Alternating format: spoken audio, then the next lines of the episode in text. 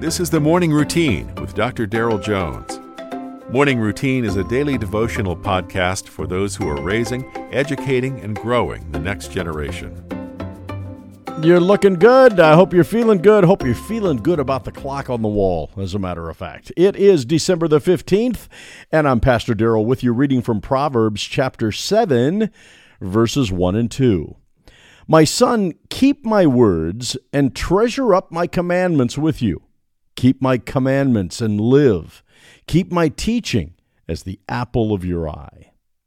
In Proverbs chapter 7, the writer uses bold words to instruct his child in how to handle these parental instructions. Notice the verbs that are used and the impact that they're making. He tells his son to both keep and treasure this important instruction. Keeping and treasuring go together like baseball and hot dogs, peanut butter and jelly.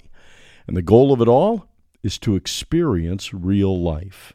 Our Heavenly Father has given us His words.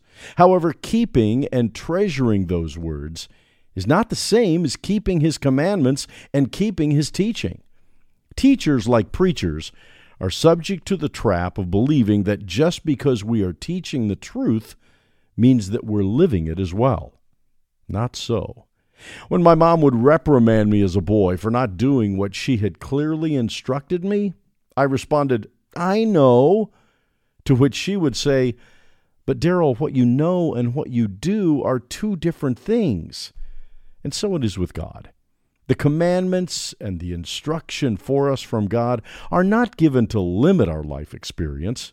Truth be told, it's in altering our life to conform to His instruction that allows us to experience real life and peace. Let me be frank. Every time we shortcut God's instruction and take our lives into our own hands, it always brings complicated, unintended consequences. This is why our loving Heavenly Father gave us instruction, because He loves us and wants the best for us. And so keeping, treasuring, inhaling, and assimilating our Father's commandments and teaching is what real life is all about.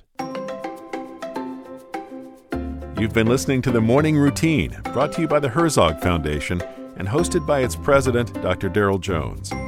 For more information, please visit herzogfoundation.com. To receive The Morning Routine as a daily email, sign up at morningroutinepodcast.com. See you in the morning.